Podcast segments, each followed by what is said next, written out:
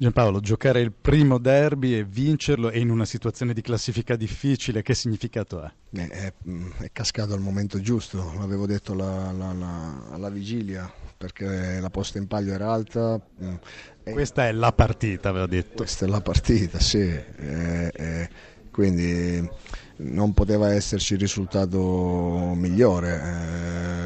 La squadra l'ha interpretato bene, non è stata semplice, eh, però è stata sempre dentro la partita, molto pericolosa, molto reattiva. Ha avuto paura dopo il rigore sbagliato da Quagliarella, poteva essere una mazzata psicologicamente, invece la Sampdoria ha reagito. Ne devo dire che nel secondo tempo siamo ripartiti meglio, più quadrati, eh, meno lunghi abbiamo concesso meno spazi.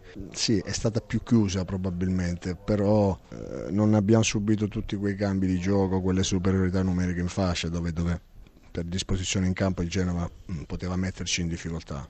Eh, però, però la squadra è stata sempre reattiva, sempre abbastanza lucida, sapeva dell'importanza della gara, era un derby, grande soddisfazione da parte dei miei e soprattutto da parte della nostra tifoseria.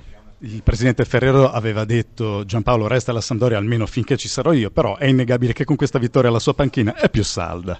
Ma, eh, sì, il Presidente non mi ha mai, mai fatto mancare la, la, la, fiducia, questo sì.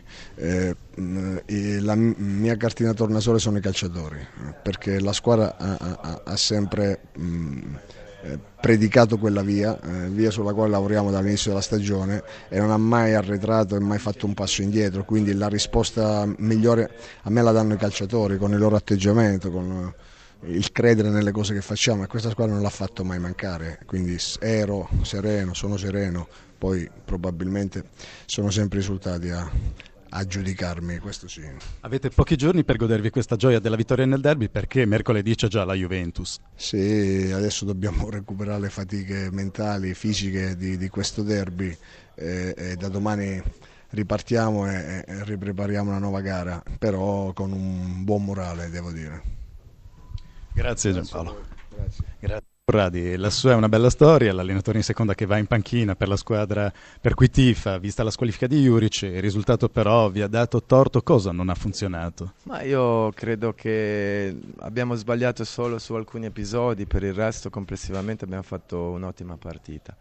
Eh, purtroppo il risultato eh, ci porta dell'amarezza, ma con la consapevolezza che se continuiamo con, eh, con queste motivazioni si può andare lontano. Avevate però avuto delle buone possibilità di ribaltarla perché avevate pareggiato con Rigoni, poi la Sampdoria aveva sbagliato il rigore con Quagliarella, sembrava che tutto girasse a vostro favore, poi invece nella ripresa... Ha saltato un episodio, avevamo pareggiato e fatto gol 2-1, annullato per un fuorigioco che mi dicono che non ci fosse e poi c'è stata la, la parata sul sul rigore e a inizio ripresa un'ingenuità autogol e poi abbiamo fatto la partita, avuto diverse occasioni per pareggiare, purtroppo questo è il calcio e rispettiamo il risultato. Il fatto di tornare già in campo martedì sera con il Milan può essere un vantaggio? Questo sicuramente ci dà la possibilità già da domani di togliere l'amarezza del derby, preparare questa partita e e auspichiamo che, che, che sia la, una partita che ci possa dare il riscatto giusto. Grazie ad Alberto Corradi.